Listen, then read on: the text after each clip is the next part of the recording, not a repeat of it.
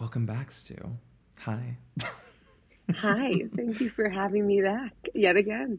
The audio, okay, the audio actually does sound fine. You're you're on Does it? AirPods, yeah. It sounds fine. Now Okay. that I'm like truly listening to it in like a very after a few minutes, I'm like, yeah, you sound good. W- once I am back and settled after the holidays, I will not send you on any more audio wild goose chase. It's giving at first it was giving me the very first audio that you signed on with on your computer. It was giving me like the impromptu Lady of the Dunes call where like we bo- literally we both did it on headphone mics. Sounded like it was recorded in 1947. Like, it honestly did. like which I guess radio frequencies. Like it did no it did. Like we were communicating via like rotary phone. it was like walkie-talkie. It was like Yes. across the country walkie-talkie. It was a vibe. It was a vibe. That was a that was a very like high energy episode. I liked that a lot. But thank you so much for jumping on and thank you everybody for listening to CreepTime today. We have a very very unique episode because we don't usually do this. I feel like we usually stray from covering the cases that are very topical and recent. But we are covering the Idaho massacre, which how long ago did you hear about this? Did you hear about it when it was breaking in November? Or I is this think- recent? Yeah, no, I heard about it was breaking in November because I think maybe it was you that told me, but or maybe I saw in the news and then you and I spoke about it very, very briefly, and it was right when there was like nothing known. I mean, still not much is known, but when Mhm. nothing was known. Um, I think you're right. Yeah. I, I think I vaguely remember that actually. Yeah. I, yeah, I probably like messaged you because my sister messaged me. This was around my brother's birthday, which was November 20th, and they were having a family party uh, on the East Coast. I wasn't there, and she messaged me and she was like, "Everyone here is talking about what happened in Idaho." And to that point, I hadn't heard anything, so I was like, "What happened in Idaho?" So she explained everything to me, and I was like, instantly got chills. I'm like, "There's something." I hadn't heard about a case like that in a really long time, but I didn't Yeah. want to cover it.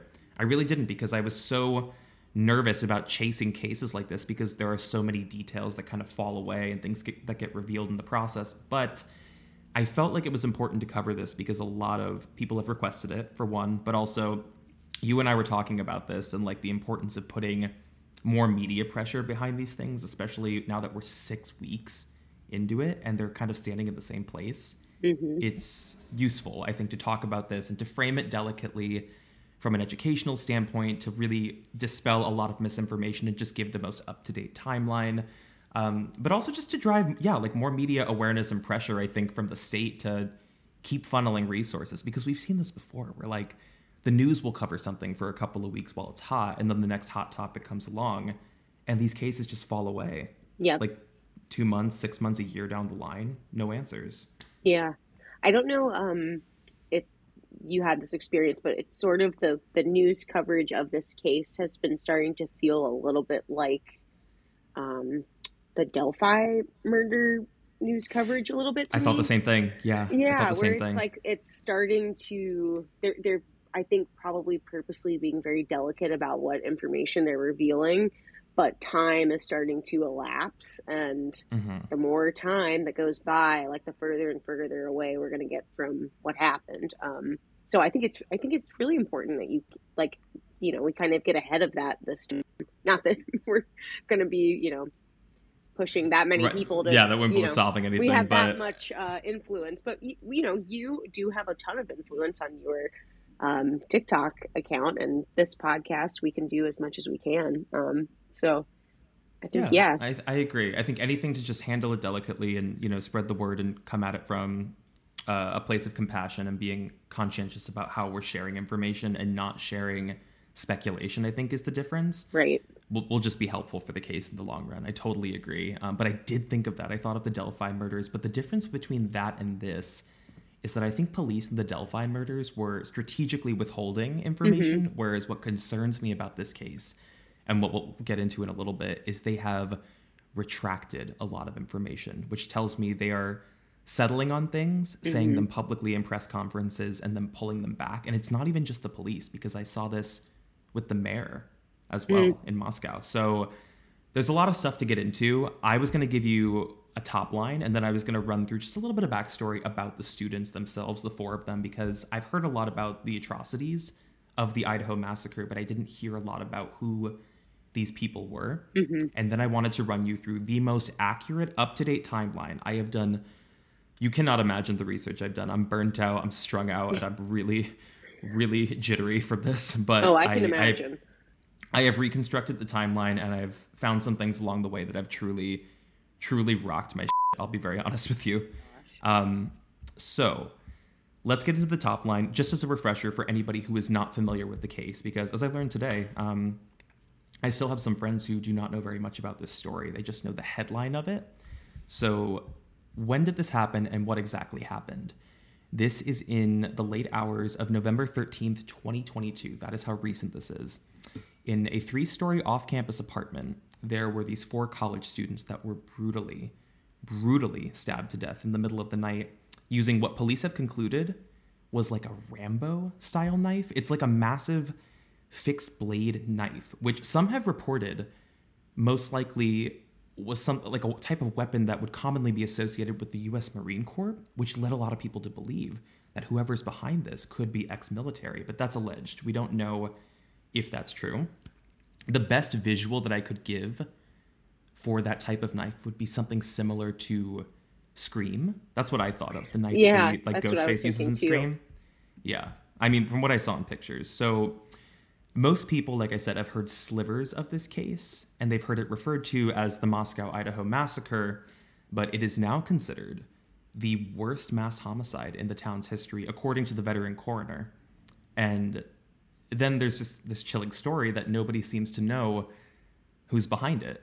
Like, they're still out there somewhere, just an unnamed person roaming the town or elsewhere in Idaho, maybe not even in the state anymore. So we're now six plus weeks, like we were saying, beyond the tragedy, and police still seem to be turned around as they have a complete absence of any credible witnesses outside of anyone who's already come forward. We have a missing murder weapon, and they have no lead suspect that they have named publicly. This is the recreation of the alleged timeline from the night, and I just wanted to piece it together. And like I said, the intention is to build out the timeline of the story to keep the pressure on the media coverage, keep pressure on investigators to pursue, and on the state as a whole to keep funneling resources into the case to get it solved for the families. So before I do, I'm just going to give you a little bit of backstory just about who the students were and what we're going to get into. So we have four of these students that were found in the home, and among the four, it included 20 year old Ethan Chapin. He's from Washington, so he was a fraternity member, and you'll learn with all of them that they're kind of fraternity sorority um, kids, and he was majoring in recreation, sport, and tourism management. And from everything I read from his family and friends, the people who described him, he was kind of this kid who you would walk into a room and he just lights it up, right? He was an avid sports lover. He grew up playing soccer. He had this deep love for country music, and I was, uh, I think I'd mentioned before to you that he, he was one of two twins. He was part of a triplet, and I don't know. I, I did find that like very, very devastating. I was trying to think of why that struck me in such an odd way, though, or such a, an upsetting way, because it is devastating to lose a sibling, of course. But something about twins, there's a deeper connection. I feel where I don't know. It just it just hit me. I, I just I didn't know that up until that point.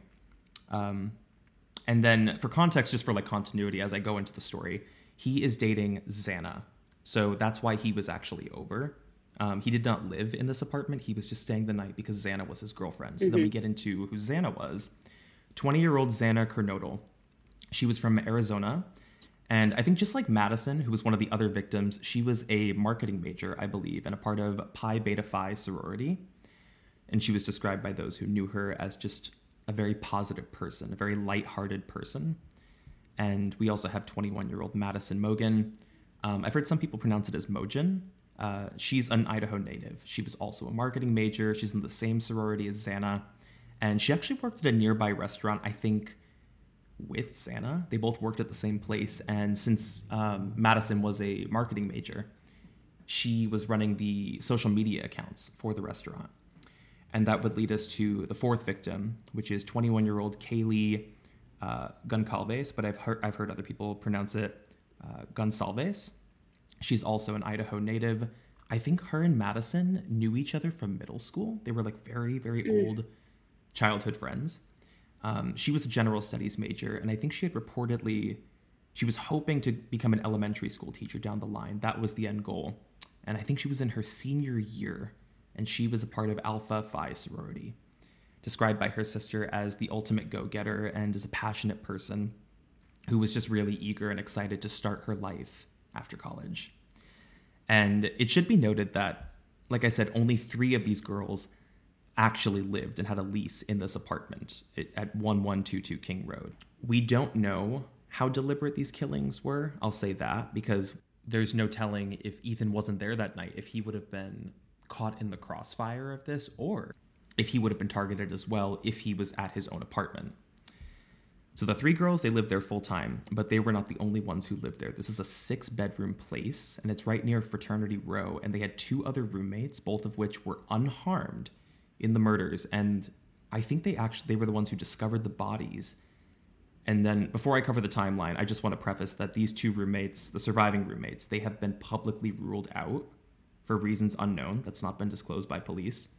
So I'm first going to get into the discovery, but before I do, had you heard anything thus far about those students, or I had. Is this all? Yeah, um, I knew about the roommates being the ones that um, made the discovery and that they had been ruled out, um, and then I believe that two of them, like they they were each in pairs, right? Like they weren't all four out together. They were in like in the apartment or out for the out night? Out for the night. Yeah, yeah, yeah. They it's true. I think Kaylee and Maddie were both out together and then Eric and Xana were out together as well. So yeah, separate of each other. And I'm not sure if I read this correctly, but I think the two roommates, the surviving roommates, who were Dylan and Bethany, they were also out that night, and I think they might have been out together. Okay. I'm not 100% on that, but that was the way it was described in most of the research that I saw because I think they both came home at the same time, Dylan and Bethany. They got home before anybody that night. Mm-hmm. Now, we should talk about them actually because they play a huge part in the actual discovery. And I wanted to talk about this first because I find this to be one of the most perplexing parts to the story, just how the bodies were discovered, how it was reported to police. So I'm going to go through that and then we'll get into the recreation of what the night looked like. Now, there was this like immense amount of confusion and misreported information on the discovery of the bodies which is why I think there was so much initial distrust in the police work on this because so much of what was said, what was perpetuated, had to be walked back. Now, the two other students, like you kind of touched on, they slept on a different floor from where the murders actually took place. So allegedly, they heard nothing. That's what they're saying. And the entire ordeal took place on the second and third floor, which seemed really shocking at face value to think that like they had they had no knowledge of any of this. And police have been very confusing in the research, truth be told, about the 911 call situation. And they still have not released the audio for that, although I was reading today they're gearing up to do so to release the recordings of the 911 oh, calls. Really? Which suggests to me that they're probably gearing up to make a very big announcement of something they've discovered. But up until this point, those have been concealed. Nobody has heard them. Um, and they, they've been very murky on the details about that. But what we do know what has been reported was that at around 11:58 a.m. on the morning of November 13th, this is like a suspected 8 hours after we think the murder took place, the first of two 911 calls came into police. It is completely unclear who called, um, again, because we haven't heard anything, and police have been very, very hush about this. But there have been reports that one of those calls came from one of the dead students' cell phones, which is very bizarre to me and the call, the initial call to 911, did not report anyone dead. They claimed that someone was found unconscious, which is also extremely strange considering how brutal these stabbings were and like what the scene was described to be. It was described to be like a, a complete massacre. So yeah. for a phone call to come in to sort of, I don't know, paint the picture of someone being unconscious, I, I immediately found that to be strange, unless it was misreported by police, you know? Yeah. Now, like I said, it was confirmed that Dylan and Bethany, they were the first to discover the bodies, and it was such a graphic scene up on the second floor that reportedly one of them had completely blacked out. And the other started calling their friends in a, I'm only imagining in a state of hysteria, is, is what I can assume. Yeah. So other students were actually contacted and arrived at the apartment before 911 was called.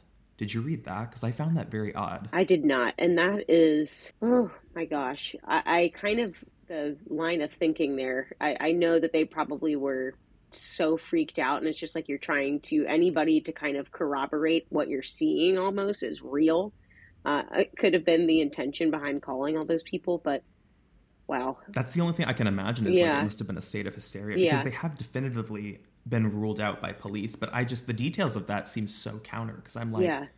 what do you mean you stumbled upon a massacre and you called your friends to like come over for for what I, I have no idea. The only thing I could really think is that you're just you're panicking and you're just like, oh my god, like I need I need support in this moment. Like I'm gonna, you know, people are blacking out. Whoever fainted. Or, yeah. Um, but the only maybe they just couldn't fully process and make rational decisions in the moment, make adult decisions if yeah. from what they were seeing. Yeah. I can't even imagine like what what must have been going through their minds. Yeah, but I, I agree that's what I, I'm sort of leaning towards is that they might have been having a a moment of sh- intense shock. Yeah. Now, like I've said on this, we've we've said it's bizarre the the sequence of the calls for friends first, nine one one second, and I don't want to downplay the confusion or the mania they might have been experiencing to go upstairs and see what they saw.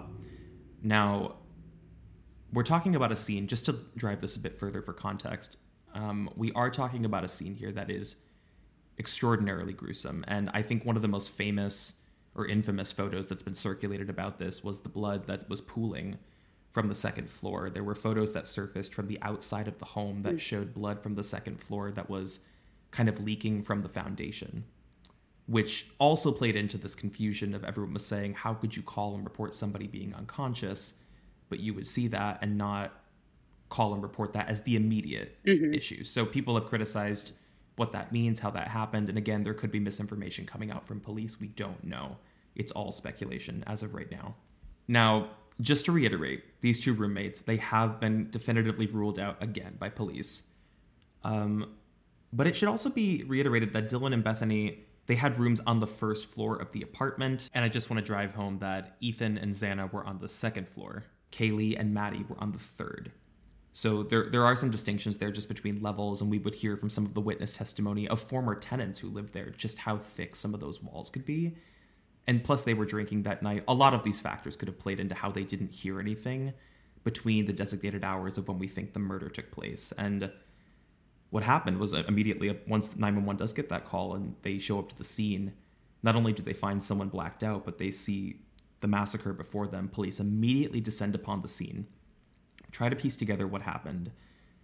And I think they had just gravely, gravely underestimated how monstrous these murders were. I mean, not once in 16 years on the field had the designated coroner on this witnessed a homicide in which four of the victims were located in the same residence. Mm. It's it's truly like an unheard of scenario for Moscow. So before I jump into the timeline, I just wanted to get your initial thoughts on the shock of that and what that was like to to read and go through for the first time. I have a couple of questions, and I'm not sure if you can clarify them for me. So, the were all four of the bodies found on the same floor, or had the killer run up, killed on the second floor, run up, killed on the third floor, and then seemingly fled?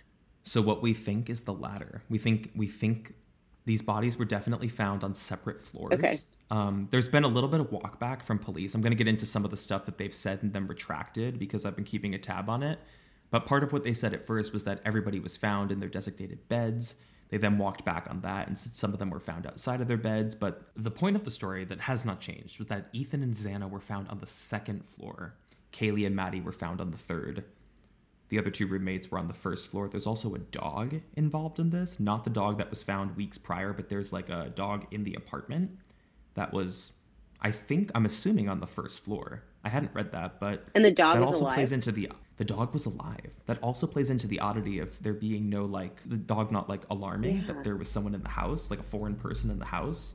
How strange! It's very very bizarre. Yeah, I'm, I'm going to get into a lot of the oddities that don't really make sense. Um, even like when it comes to point of entry, point of exit, like I recreating this is truly wild. Let me let me run you through the actual timeline just so I can keep a tab on like where everybody was the night of and what each moment means for the next. So one of the most sinister relics to this story, I think, is, is just the numerous posts, the videos, the camera footage, everything that we kind of get out of the case, and things that came just hours, hours before these crimes were committed. That's the most sinister part of like peeling through all this evidence is just seeing how happy-go-lucky everybody was just having no knowledge of like what was to come in the next couple of hours is just so eerie to mm-hmm. watch um, but the one that the media has really fixated on i think at first was this like final instagram post which came from kaylee and it's a picture of all four of them i'm sure you've seen yes. it because it's like the big headline yep. photo and it was posted i think either the day prior or the same day like earlier that day and they're all smiling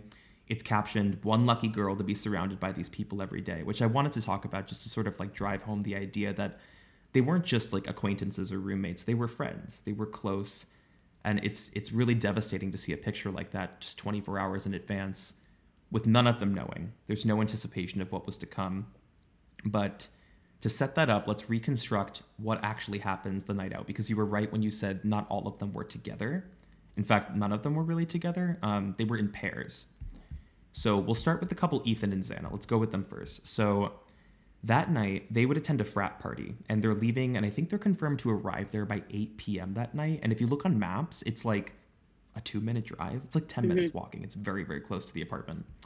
So they would remain at that party for the majority of the night. And if we fast forward a couple of hours, two hours to 10 p.m., that's where we see Maddie and Kaylee. Now, they get picked up from their apartment by a friend and they're heading over to the Corner Club, which is like a sports mm-hmm. bar in the downtown part of Moscow. Now, from countless witnesses, because of course everybody wanted to know like what happened at the frat party, what happened at the at the Corner Club. They've interviewed like 700 people thus far in this case. Neither the frat party or the Corner Club have reported anything that was like off kilter or sinister, right? Like nothing that could relate back to the case. There's no reported fights, there's no lovers' quarrels, there's no pursuits or illegal hard drug use. Like, it's a pretty normal night at both parties, like both outings. So then we roll around to 1 a.m. Now, 1 a.m. is important because this would mark the first two people to arrive back, because that night Dylan and Bethany had also gone out to a completely separate party than the other two. Um, they are the first to come back to the apartment. So they get there by 1, they go to the first floor, and they're the first there at 1122 King Road. Then by 1:45 a.m., that's when Ethan and Xana return back to the apartment from their frat party. They go up to the second floor. Now, Kaylee and Maddie, their timeline is a little bit different, and we would actually get more camera footage about where they were at different points in the night, which is invaluable to this case and like ruling people out. So they leave the corner club by 1:30 a.m and then they start heading over to grab food. And I'm sure you've seen this video because people have also fixated on this mm-hmm. footage. Have you seen this by chance? The like yeah, grub truck or whatever. Yeah, yeah, yeah, yeah, yeah. So it's like a it's like a couple minutes walk from the corner club. It's still in like the downtown like metro area. So this is maybe like 135, 140. They're both seen on camera at the food truck.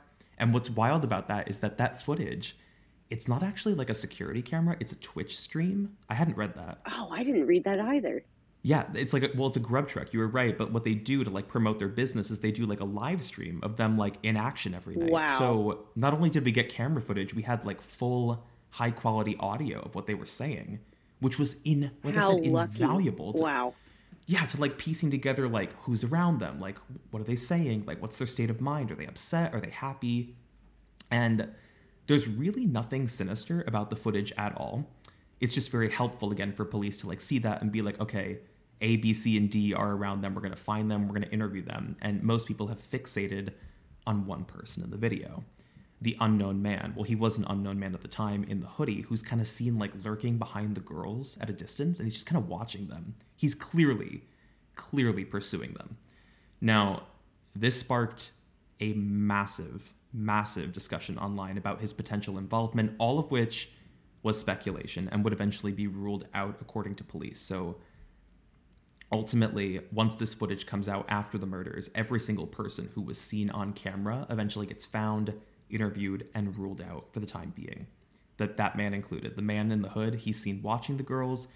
I think he interacts with another man who's standing there, and it's unclear what he's saying, but he's clearly like talking to this guy about the girls, whether he was trying to like pursue one of them or get their number. He could have just been a creepy guy who was like preying on one right. of them. But they catch a ride share. They like get into an Uber to head back home. And you can see that's where you get confirmation that he was definitely pursuing them because as they get into the ride share, he's seen on camera and he kind of like exhales and like shrugs, like, great, I missed my chance, is like the if I could describe his motion. Mm-hmm. And then he starts booking it off camera, headed somewhere. Unclear where he was going, but again, without the context of police like finding him, interviewing him, and eventually ruling him out, yeah, that looked really sinister. He was pursuing her, they get in the car, he looks upset, and then he starts running off camera.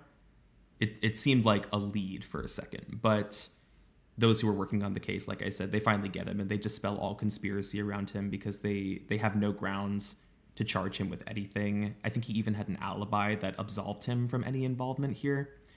So then we fast forward in our timeline to exactly 155. That is when the girls get home. Kaylee and Maddie, their rideshare drops them off, and so begins the countdown.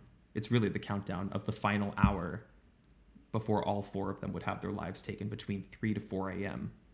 and those stabbings take place. Now, let's reconstruct a little bit of what happened between 2 a.m. to 3 a.m. in that final hour, because that's a little odd too. Kaylee and Maddie, they go up to the third floor, and I think they're in the same bed. They like crawl into bed together uh, for whatever reason, just to like hang out after they've been drinking. And Kaylee would call her ex boyfriend Jack between 2:26 a.m. to 2:44 a.m. for an odd number of times. It's like six times she calls mm-hmm. him. And then we would also see in phone records that Maddie called him too, three times. So it's not entirely clear why they were trying to reach him, but if I'm piecing this together, it's like they get inside, they go up to the third floor, they crawl into bed together after they're, you know, they're drunk and they start talking about Jack, the ex-boyfriend. And then as as Kaylee's trying to call him all those times and he doesn't pick up a single time, not once, Maddie's like, I'm gonna try to call him on my phone. He does not pick up once. The very last call that she makes would end at 2:52 a.m. All calls stop we now arrive at 3 a.m. Now, sometime between 3 to 4 a.m., we know that an unknown person arrived at that home in secret and most likely entered through the second story sliding door. There are only two possible points of entry, right? There's either the first door, which is like the front door on the first floor, which is unlikely because that would have been the floor where obviously uh, Dylan and Bethany are sleeping. Or you go in through the second story sliding door, which is kind of like on a hill in the wooded part behind the house, like right below the deck. There's also a ladder that was found, which could have been used, I suppose, to get to the third floor, although police think that's very unlikely. Mm-hmm. But it's assumed that the second floor was the point of entry.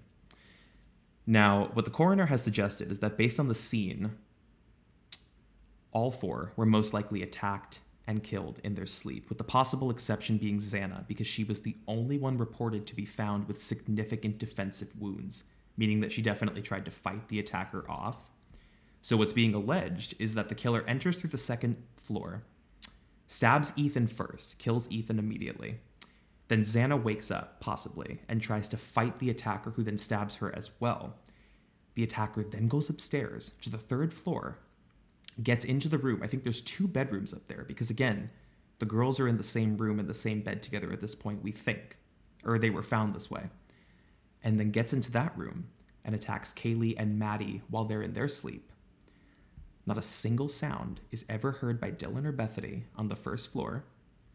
None of the four victims, again, showed any signs that they were fighting back except for Xana, and none of them, not a single one, had any signs of sexual assault when examined. So this was purely, purely to yeah. kill them, police believe. Now, that coroner also stated that the toxicology reports are still pending for all four students, but she does not believe that that will be relevant to the case. Whatever their drinking or drug use was that night, it probably had nothing to do with what happened to them. So, if that's the case, the question is why did this happen? Right? When you first heard that, did you know the timeline and like the roadmap of where this person was moving throughout the house, or was it unclear? I, it was unclear to me. Um, I, to be honest, my first thought when I saw it on the news, I just thought, okay, they all were like awakened in the same room, and this person just came in, and it was a disaster or something. Like I, I had no idea. And then reading about moving through the house is just so creepy and and disturbing because not only is it disturbing because there's people that survived it, but it seemed like this person yeah. had a pretty clear idea of who was in that house and and how they were going to execute the plan and i do wonder if they knew bethany and dylan and if they purposely didn't go down there because like clearly this person knew the apartment building well enough to know that it's a multi-level um or maybe they didn't Like a i mean yeah. but but wouldn't that be Well, kind of I think I think they Yeah. did.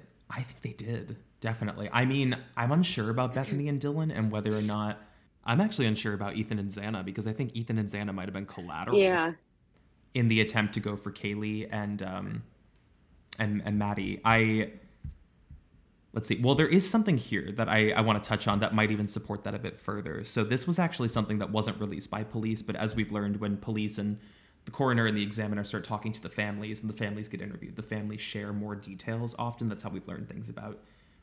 We've learned about Julia Davis that way. We've learned about Debbie Collier that way. I would reference this one point that was made. Now, when we talk about motive here, the motive is never clear. Kaylee's father has alluded from reports that have come in from the coroner on private phone conversations that Maddie and Kaylee's injuries were significantly mm. worse than those of Ethan and Xana, which is shocking to me. It's shocking because from everything that I've heard in the reports, and this is inconclusive, I mean, I, obviously I don't know for sure, but everything that has been said publicly, Xana was the only one who was reported with defensive wounds that she was fighting back. So it shocks me that Xana did not have the worst of the injuries, but the two who were sleeping upstairs had such grotesque mutilations. well I just I I couldn't wrap my mind around that. It seemed deliberate. Well, uh, that's what I was going to say. It feels like it was. So now that I'm going with the idea that maybe they were collateral, um, it would make sense that he just walks in, and, or sorry, I shouldn't say he, but I'm just going. My gut is feeling like it's a he because of how violent the attacks were. Um, all those Mhm. girls look pretty small though, so I, I don't know if hmm um, this person overpowered her fairly easily. But then, yeah, I mean, if the mutilations and the stabbings of the two girls upstairs were just like way worse, I mean, you have to kind of think that it was intended for just them. Um, Yeah, very hate Yeah. fueled, very deliberate Yeah. and targeted, I would say. But it- it's definitely it's definitely speculation and it's just it's yes. alleged that this happened because I think what was told or what I heard was that the coroner said this in privacy to the parents, to Kaylee's parents, and she was then criticized for this because they were like, You're overstepping Mm. your bounds, you're releasing information that shouldn't be released yet because we have an ongoing Yeah. investigation. But I don't think the intent, if this was true that she said this information, I don't think the intent was to compromise the investigation. I think the intent was to give details to families that don't Yeah. have a lot right now. They don't have anything to go off of. But it does kind of seem like that. It seems like, as horrific and horrible as that is, that it's even possible if this person entered through the second floor and immediately come into Eric and Xana's space, they didn't Mhm. anticipate that. They were collateral in that way because maybe like they weren't targeted at all. That's that's what I'm saying is like the uncertainty of why Ethan and Xana were involved. It just seems like they were in the crossfire of whatever was planned for Kaylee or, or Yeah. Maddie. I, I would think so also because they were out separately. It would be one thing if they were had all been out together and then all this happened. But I think it's really telling that they were out completely separately from each other. Um, and that Maddie and um, what's her Kaylee? Maddie, Maddie and Kaylee on the I third think floor, It's yeah. also interesting that they were out later because that to me seems like yeah. I, I guess you you know my feeling on the as you get later and later on in the night, like things just start to um, compound. Like the the ability for things to go wrong, I think, starts to compound a little bit. So I find it interesting that they also had been out separately and also out later. There have been more people that had probably seen them. Um, but again, this is just me Oh speculating. yeah, I mean, but- even just the idea that they were potentially potentially Yeah. pursued, like while they were at that food truck. I mean, they certainly were. I don't know if it was malicious, but certainly there Yeah. was a man who was interested in one of them who was trying to pursue them. But then it's interesting that you say that because around this hour, we actually, and I don't know if you know this because I did not know this, this Mm. as of this morning, but there's additional footage that comes out that actually shocked me because I, I hadn't heard very much about this in the news, and I guess that's why this is important to keep covering these stories as Yeah. more comes out. But what we know now is that, of course, we know the stabbings took place sometime between 3 to 4 a.m. That is definitive. The police have not changed on that. We have this footage, again, that has nothing to do with the murders per se, but it's body cam footage from police officers who were doing like a stop of um, a bunch of students on like an underage drinking, like suspected underage drinking, like outside. They are like a couple hundred feet from 1122 King Road. Like uh, you can see the house in the background, and this footage is from 3:12 a.m. right within that window. And okay, so this is there's a couple of things here why this footage is incredibly, incredibly crucial. Uh, apparently, I mean we don't know this for sure, but if you look in the footage, they're you know talking to these students who they're like kind of doing a drill of. They're like, "What's we need your ID? How old are you? What are you doing with an open container?" kind of thing.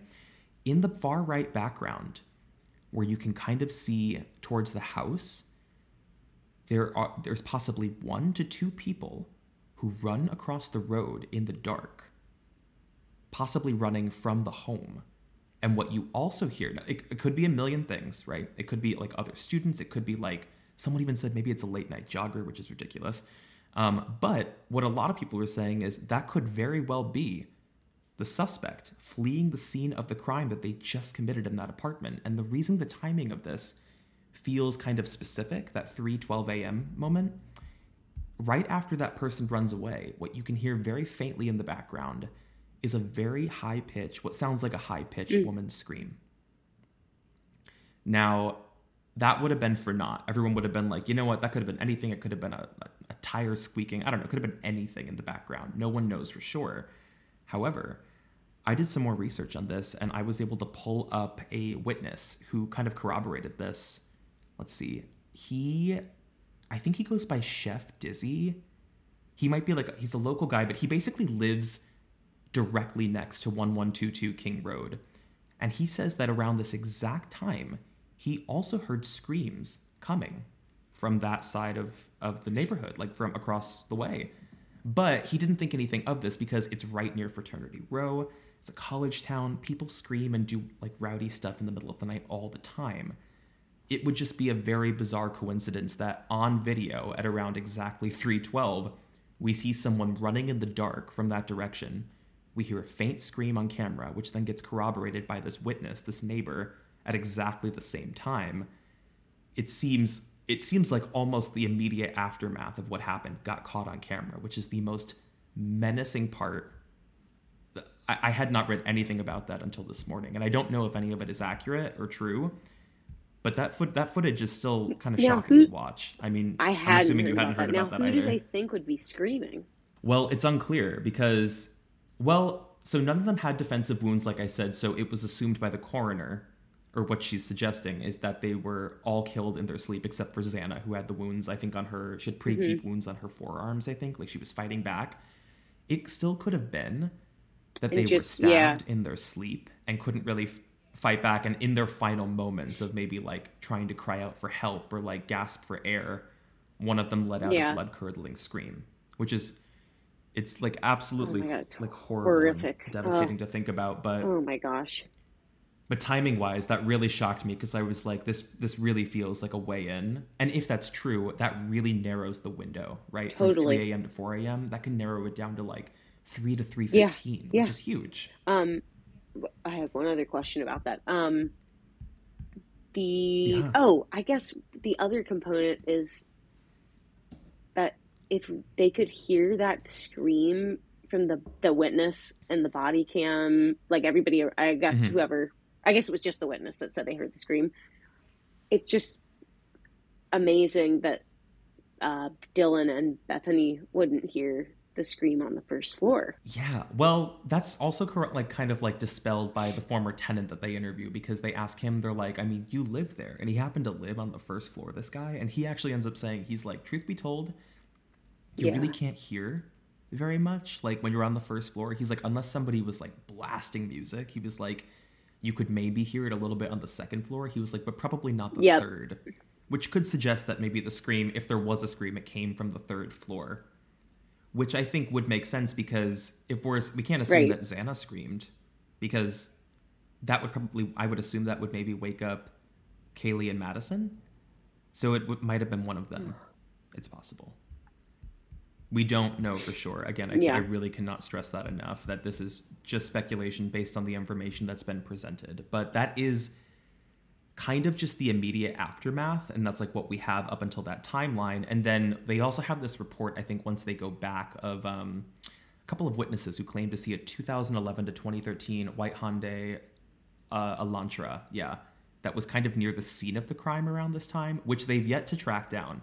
They have never they have not seen it since they don't know who was driving it they've asked people to come forward if it was your car just so they can rule you out nobody has come forward so they're not saying that that was definitively the person's car, but that was part of their argument. The police chief was saying, you know, not everybody watches the news. Not everybody watches the news. So if we're putting it out there saying, this is what we're looking for, if you drive this car, please come forward so we can talk to you, they may not see that. They may not hear it. So that's where the case kind of stands. But then they get into the investigation, and then this is where things really start to unravel for me big time because I learned a few things here that for me really narrow this down big time that I, I think you're gonna you'll you'll probably agree with me on this as well but we talked a little bit about the police work on this and how heavily criticized it was because we have received a lot of public information that has since been walked back um, so i would preface that the details that we are covering today are purely what's been publicly reported to date and they could change police have said things in press conferences um, that they've had to walk back they first came out and said that you have to be vigilant and cautious because they think there's someone dangerous within the town, alluding to there being a serial killer. They have since walked that back. They said, no, this was an isolated incident. Do not be fearful. Although there are many people who would disagree with them on that because there's a few things here that they kind of glossed over. And there's also a statement claiming that I think even the mayor said something about this about mm. how the bodies were found. We talked about this earlier. Like, you were asking if the victims were found all in one space or like in separate rooms. They were definitely found in separate rooms and floors. I think that that hasn't changed. What has changed is they said that they were all found in their beds. That turned out not to be true. Some of them were found outside of their beds, which could suggest, if that's true, maybe they were stabbed and they did not die right away. They mm-hmm. were trying to like get mm-hmm. to the mm-hmm. door, get to a phone, do something, you know, get try to get help and maybe scream. But the confusion around it, I think, is why people have been so critical and frustrated with the work on this, is because publicly there's been a lot of misinformation and it breeds more misinformation when people are getting false accounts of what actually happened from the, the press conferences. Yeah. That's a big problem. So I, I understand them wanting to withhold information, absolutely. I think that's probably paramount for the case, but I also think that it's it's deceptive and it, it can be dangerous to give false yeah. false information if you Absolutely, are absolutely because you source. start creating the cracks become craters. You start to let people think that they can mm. if they see like a point of weakness, uh, you know, in people that are covering the case or law enforcement covering the case, they're gonna call in uh, outlandish, you know, theories and rumors. They're gonna start going down wild goose chases because they see a police force that kind of doesn't know um, you know which way to turn or you, you just don't want to people taking advantage of that you know i wonder if that's part of like what what's like creating so much um not distrust but like there's a lot of fear yeah. in the community right now because I've, I've seen a lot of people on tiktok talking about it. I've seen people who actually are from moscow and they're saying right now it's not a good time. Everyone there is really really scared. People are leaving. People are scared to let their kids out. Like it's not it doesn't feel like a safe space. So i wondered if ever if maybe that played into some of the withholding of information or the skewing of information because their investigation is still going to go on regardless. I just think it's dangerous in a lot of different ways. Like I said, to just keep perpetuating information that you then have to walk back. And like I said, we've been we're like 6 weeks into this now. We still don't have a suspect named. There's no motive given by investigators, but we do have confirmation that they have not found the murder weapon. It's that missing, and whoever did mind. this is still that blows my mind. There. Yeah, the murder like, weapon. When I read gone. that, I was just like, dang. I mean, they really don't have much that they can go off of right now. And I think sometimes in those instances, it's better to, I mean, I, I don't know anything about, you know, being an investigator and how you, the protocols you're supposed to follow, but I would think if you don't have any evidence to go off of, why not share what you do know with the community? Because I think the community can be one of your greatest tools, especially a small town where people know each other, where, you know, it, it I, I, think I said this to you earlier, but it really reminds me of the Delphi case that it's just, um, you know, mm-hmm. withholding that information, the further and further along you get, I think it gets dicier and dicier. Um, so anyways yeah no no it's true i mean even with the delphi case because as we would as we've learned now like five years into it they had already interviewed well their culprit. That is the craziest is the thing you're saying thing. that because I was starting to think that's so weird that you just said that. I literally thought today as I was reading about this case, I was like, they got to go back and they've got to re-interview people because I that still haunts me to this day that the Delphi case, the guy had been interviewed already and they just kind of let it go. Like you just have to, you have got to go he back. Yeah, he was completely was free completely for what, free, like yeah. two years or something, or no? longer. For like five, five years. years yeah. yeah. He printed the memorial photos for the girls' funerals. He was a local like photo that's op insane. worker at CVS. Yes, that's insane.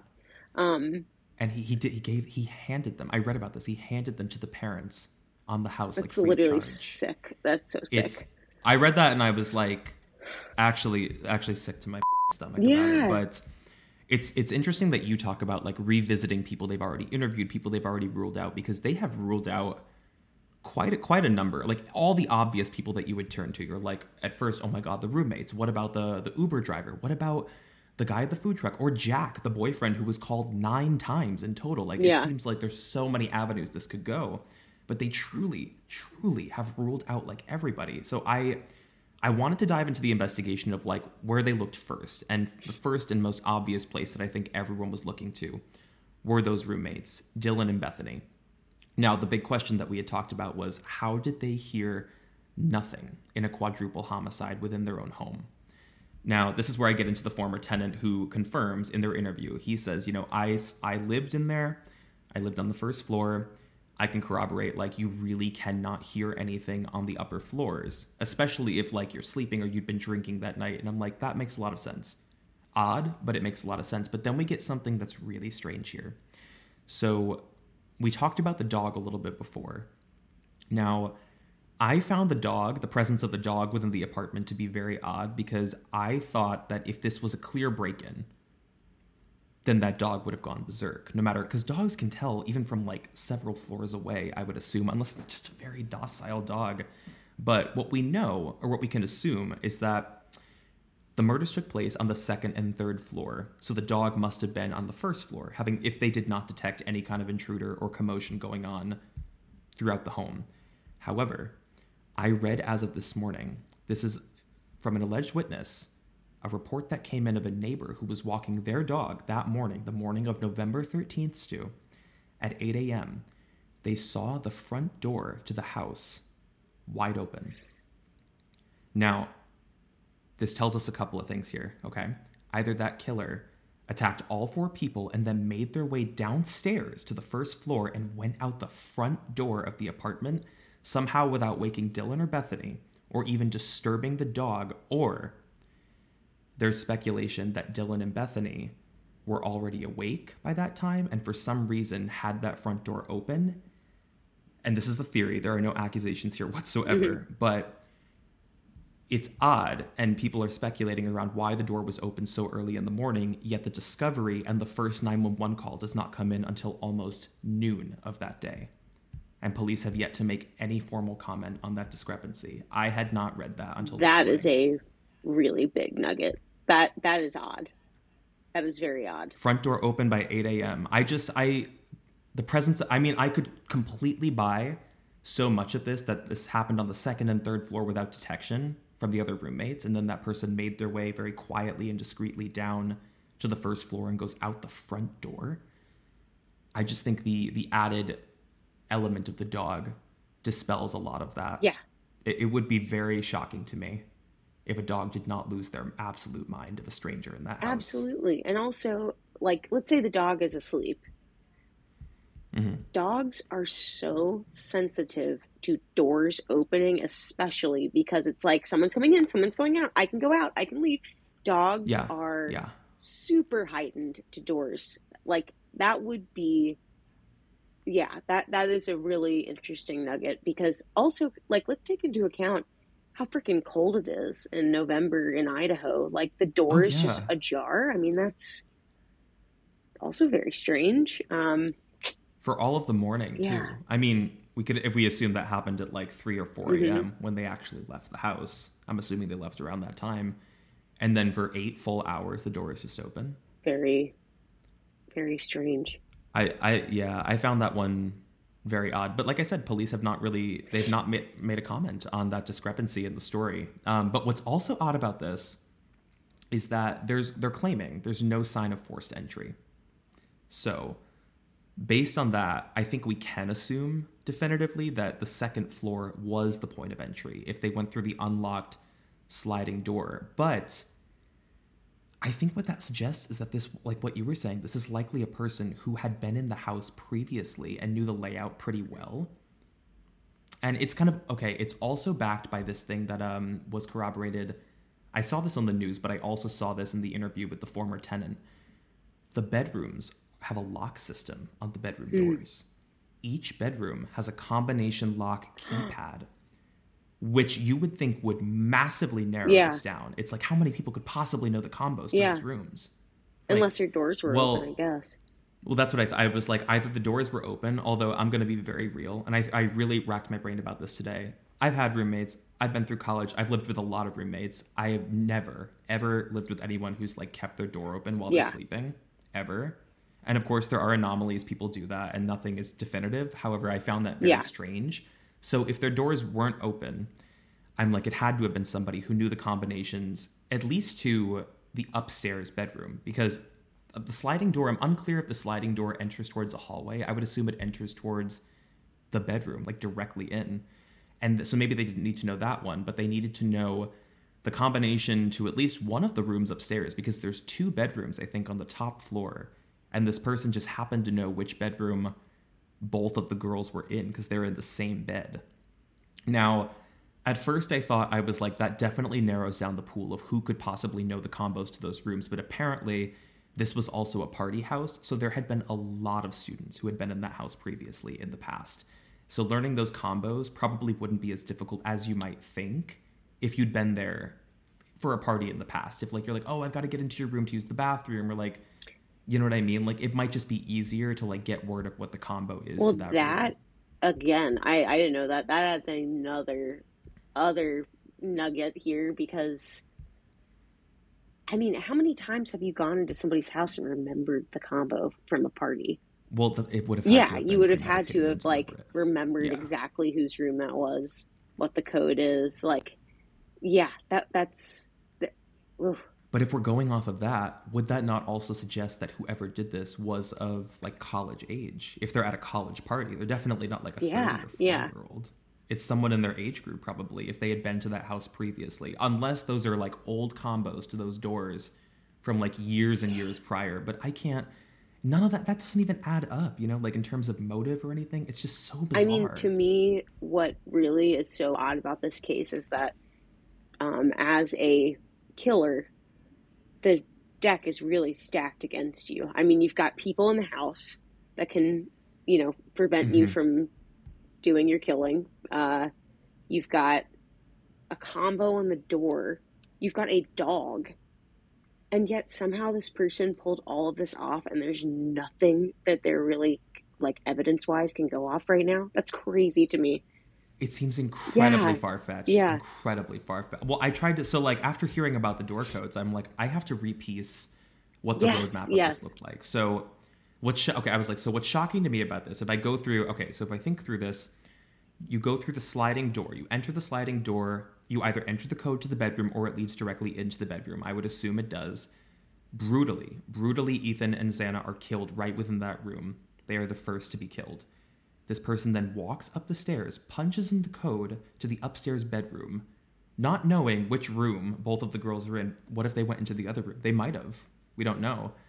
And then after they kill them, we assuming we're assuming they traveled down two flights of stairs, walk past the roommate's room and the dog on the first floor and directly exit through the front door in silence.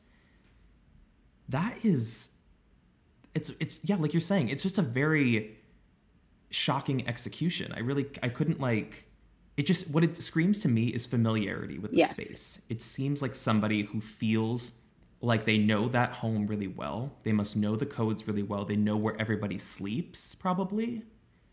But also maybe even someone who was familiar to the dog was what I was Yeah, thinking. yeah. If that if that dog was not upset or like startled or scared, that really bothered me and freaked me out as well. I I mean, I was trying to piece it together. And I mean, sorry, what were you no, I was say? just going to say the amount of sheer luck it would take for if it's someone that they don't know or someone that didn't know the space or didn't know the other people in the house. I mean, the luck is insane to be able to get out scot free. Yeah, and completely if it was completely randomized, which it would suggest everything is suggesting that it's Yeah. not. However, according to police and the public page that they have set up connected to this case, they have definitively ruled out both of the roommates. We've got the eerie hoodie guy at the food truck. He's been ruled out. The driver's been ruled out. Everybody at that food truck was ruled out. Um, Jack, the ex-boyfriend, ruled out.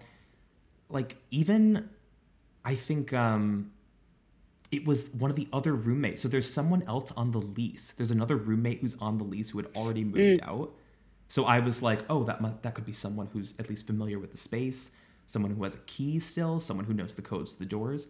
They've been ruled out as well. So, what does that kind of leave us with? Well, police went back to kind of look for some anecdotal evidence from friends to hear what people were saying. Kaylee had made mention of a stalker. I'm not sure if you heard a bit about this, but she said a stalker was preying on her about a week or two prior to this. And there's one confirmed incident, I guess, of a guy who followed her. I think she works at a restaurant. He followed her out of her place of work to her car. And then uh, I, I think he was like, I don't know, some guys like pushed him off or something or came and defended her. But eventually they like actually track down this guy from witness accounts and they pull him in to question him. He is cleared as well. And it's not even they're not sure if it's connected to this like stalker claim that she had. He could have been a separate creepy guy and like an isolated incident, but there's also no additional evidence of this stalker outside of the anecdotal evidence and the conversations that Kaylee had given to her friends. So police, like I said, they've insisted they don't believe that it might have been the stalker. They don't believe there's a serial killer here. And they've just been heavily criticized in their investigation for ruling so many things out and just glossing over things that seem eerily obvious, right? Yeah. And they, it's like they're trying to dispel the rumor that there's someone profoundly dangerous lurking within this town. It seems Why? much too fast um, to be having all. I mean, like, don't you take like multiple passes? At, I mean, I don't know how many passes they've taken interviewing these people, but it it seems like just given the timeline, it's it's the end of December. It's only been about a month, I guess. Well, I thought that too. I was like, it seems incredibly fast, but if you, it is true that if you know, you know. I don't know if this Yeah. is 100% 100% true as of yet, but in terms of like just factual like forensic evidence because all of the Right, people right, who were their lead suspects, they've they already have the DNA results from all the DNA that was collected. And none of those people who were initial suspects are a match, which also throws me on my ass because it's like what who could this have been? Why? It doesn't make any sense to me. I'm really trying to think of anybody There that, was hair left at the scene. There were clothing fibers, saliva. Like and they haven't other- like, they released. have they released anything about the gender or the?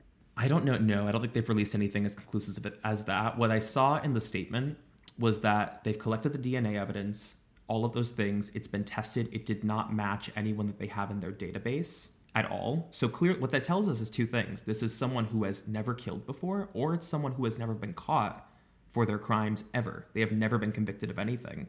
And I'm assuming they took if they already got the results back, they've tested it against any of the former suspects and it just doesn't match for the roommates, doesn't match for the ex-boyfriend, like it's completely random. That's so weird. And it's it's shocking again because like going back to like the serial killer concept, which a lot of people are like there's there seems to be something going on in this town. Police have ruled that like I said they don't believe that there are, you know, any of the sinister things are connected to this case, but I did want to bring up that story I told you a mm-hmm. couple of weeks ago about the reports of the dog that was found in town. Yeah. Now, this is incredibly graphic, but in Moscow, about a couple of weeks prior to these murders, a local family dog, an Australian Shepherd, was found to have been stolen and skinned alive and left in the middle of town, which is one of the darkest omens that I can imagine, but I think it's nearly impossible to not conflate the two. I mean, it, it's just I can't imagine there is someone separate of who did these stabbings who was also capable, someone who was also capable of doing that. Yeah. You know, it seems connected, but they're they seem definitive. They're like it's not connected. That's so. That's. Um, I think your gut instinct is very much on the nose. I think that like to to skin a dog is that's just not something it's, that's it's normal. serial killer stuff. Yeah, it's yeah. serial killer It's stuff. serial yeah. killer stuff. I mean, to commit such heinous crimes, and the, the odds of that happening in the same town, it, I think it's more so that they're trying to dispel the rumors that there could be there's like a psychomaniac who's out Yeah. there on the loose, like to to not scare people. But also, I mean, you have to keep people vigilant. You have to keep people protected Yeah. if like there's someone out there. I wonder if. Sorry, I shouldn't speculate. I wonder if there are any previous tenants that still live in the town that like, or people that lived in that complex that like could be suspects. I don't really know why they would want to do It's- that, but I yeah, well, a lot of people have said, well, it, it seems so completely random. So they were trying to trace it back, like what you're doing. They're like, well, maybe there's some there's a pattern here that we can look at. There were a couple of cases that I wanted to pull up that um it's unknown, obviously, if these are connected. People are just kind of relaying it because they're unsolved and it's highly coincidental to like the nature of these attacks. So there's two cases. There's one in 1999 and then there was one in 2021. Both were relatively close to this area. Um, both are unsolved and involved like a home invasion with no motive to steal anything or you know assault anybody, just to attack and kill people via stabbing, to stab people to death brutally. Now, several people died in those attacks, or actually, I think maybe only one actually died in those attacks. Um, there were survivors of those, which is how they were able to give the witness accounts of this masked man who came into their home for no reason in this area and just started stabbing them profusely. It's unknown if that's related to this case, but of course, everybody was like, maybe this is a, a serial killer who, allegedly, they're like, this is a serial killer who has a pattern of like, does it once, waits all these years later, and then does it again in mm-hmm. 2021, and then tries to follow it up in 2022. Like, just can't stay away from it. And that's not, I mean, that's not the only report in this town of something sinister going on because the reporting on this is very murky, but I, it's not clear on the legitimacy of this claim, but I did find a report that came in. It's I don't know if this was a couple of days prior or a few days after these murders in Moscow. Two women returned to their car in the parking lot at night and they found an unknown man who was sitting in the driver's seat. So when he spotted them, he gets out of the car and starts chasing them with a weapon in hand. Now, allegedly, they make it to safety. They get to like a business or a home or something in time, and the guy just runs off into the woods. He was not identified, he was not caught, and it's unclear if he was like trying to steal their car or if he was waiting for what them the hell? in this oh car. Oh my god. But this happened. This happened recently, like right within the window of these murders. So people are saying they're like, "There's something going on Yeah. in this town between the dog, this incident, and a quadruple homicide." Police are just trying to save a little bit of face, but we don't know. We don't really know. That's so. I, did not know about the two um, murders prior. That that's very very weird.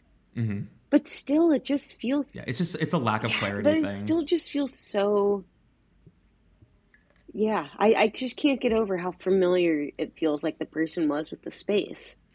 Um, hmm but at the same time,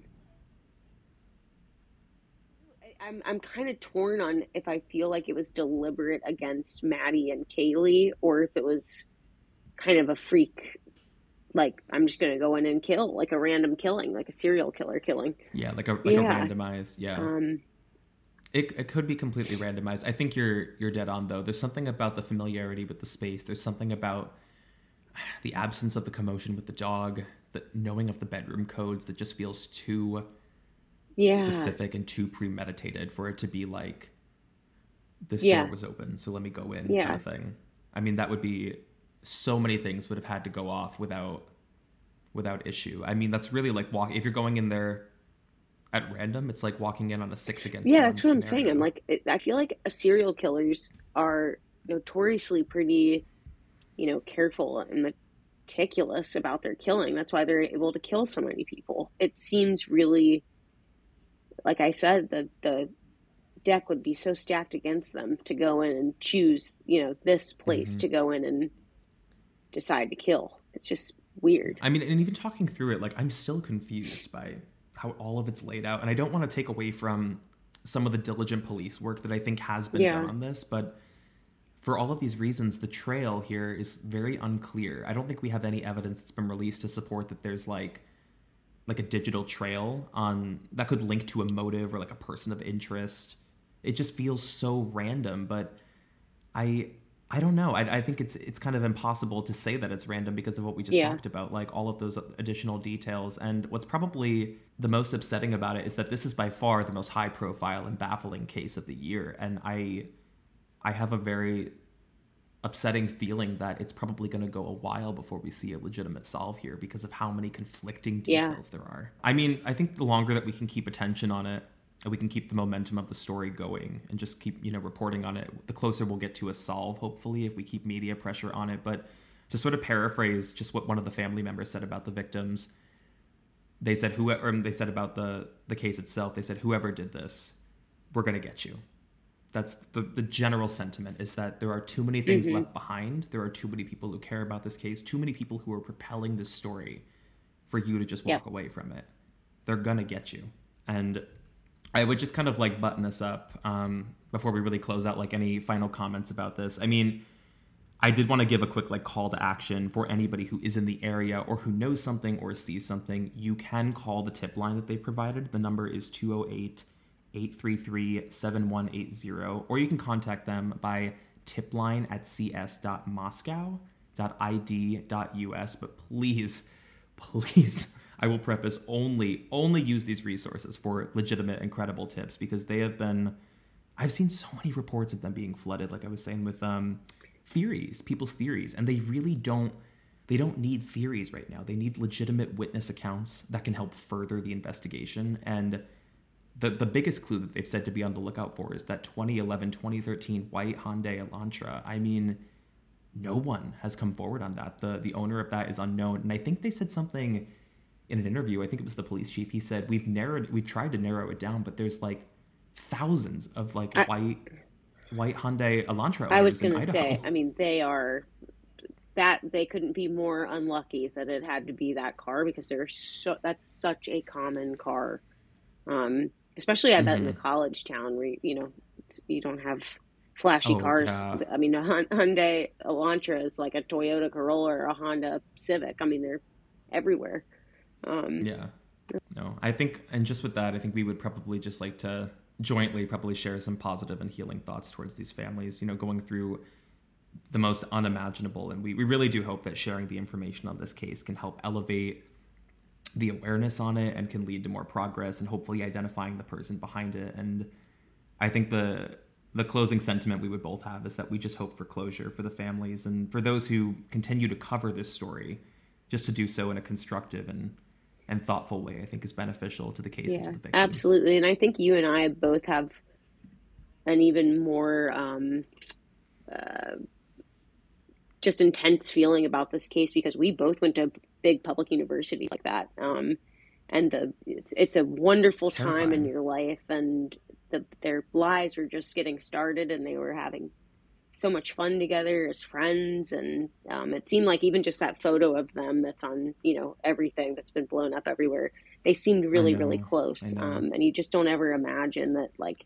you know your your sibling if you're one of like a triplet or your sister or brother or whoever your son or daughter is going to go off mm-hmm. to have you know the greatest four years of their life and something tragic like this happens so um, i hope that that I, I, think what's really nice about public universities they do a good job of like bonding and keeping the community like really strong around um, you know tragedies when they happen so um, yeah i just i share all your sentiments and i hope that um, you know people keep this story going and um, yeah, I just wish all of the most positive and warm thoughts to their families. I agree. Yeah, I think we'll probably keep an eye on this case for a while too, because we, we could be very wrong. You know, this may see, like I was saying in the beginning, I think they are gearing up to make some kind of announcement on this because they've alluded to suggest they're saying that they're going to release the 911 calls, which is going to be yeah very telling, very telling. Just to hear,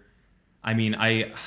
I'm hesitant about that as well because I think it will be helpful for a lot of reasons. I can also see how that can be detrimental because people scrutinize everything that gets released and that's going to spin a huge web of like new conspiracies new theories for things that may mm-hmm. have been mm-hmm. taken out of context things that might have been taken in shock or like a state of mania i truly believe i mean if they've ruled out dylan and bethany i think whatever their actions were when they discovered those bodies came from yeah. a state of intense shock and mania i can't imagine how your brain could yeah, process. I do too, seeing. and I bet I bet the reason that that call has not been released, I think probably twofold. The police are trying to protect what they know, but um, I am sure that they are trying to protect those Dylan and Bethany as well because whatever comes out, like you said, from that call is going to be.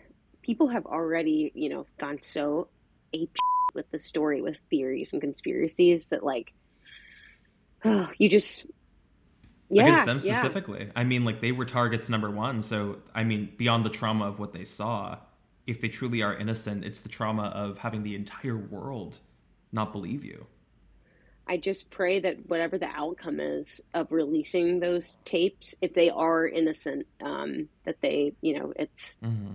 doesn't traumatize them any more than they already have been. My God. Yeah, yeah. yeah. We'll be watching this one. I uh, thank you again to the creepers for going along on this one. I know that we usually we kind of balance these with a little bit of reprieve and a little bit of you know gentle humor with some of them because uh, they are very heavy cases. But I think this was an important one to cover for awareness, but also just to give like a really thorough, concise yes. timeline. I feel really good about just relaying what has been stated publicly and. We'll follow up on it if we see any solves. We'll probably end up doing yes. an emergency episode. Yes. I have a feeling we will. And yeah, I, I just hope that they see closure one day. So I think for now, we will say goodbye. Thank you again, Creepers, for listening. We will catch you on the next Bye, one. Creepers. Bye, everybody.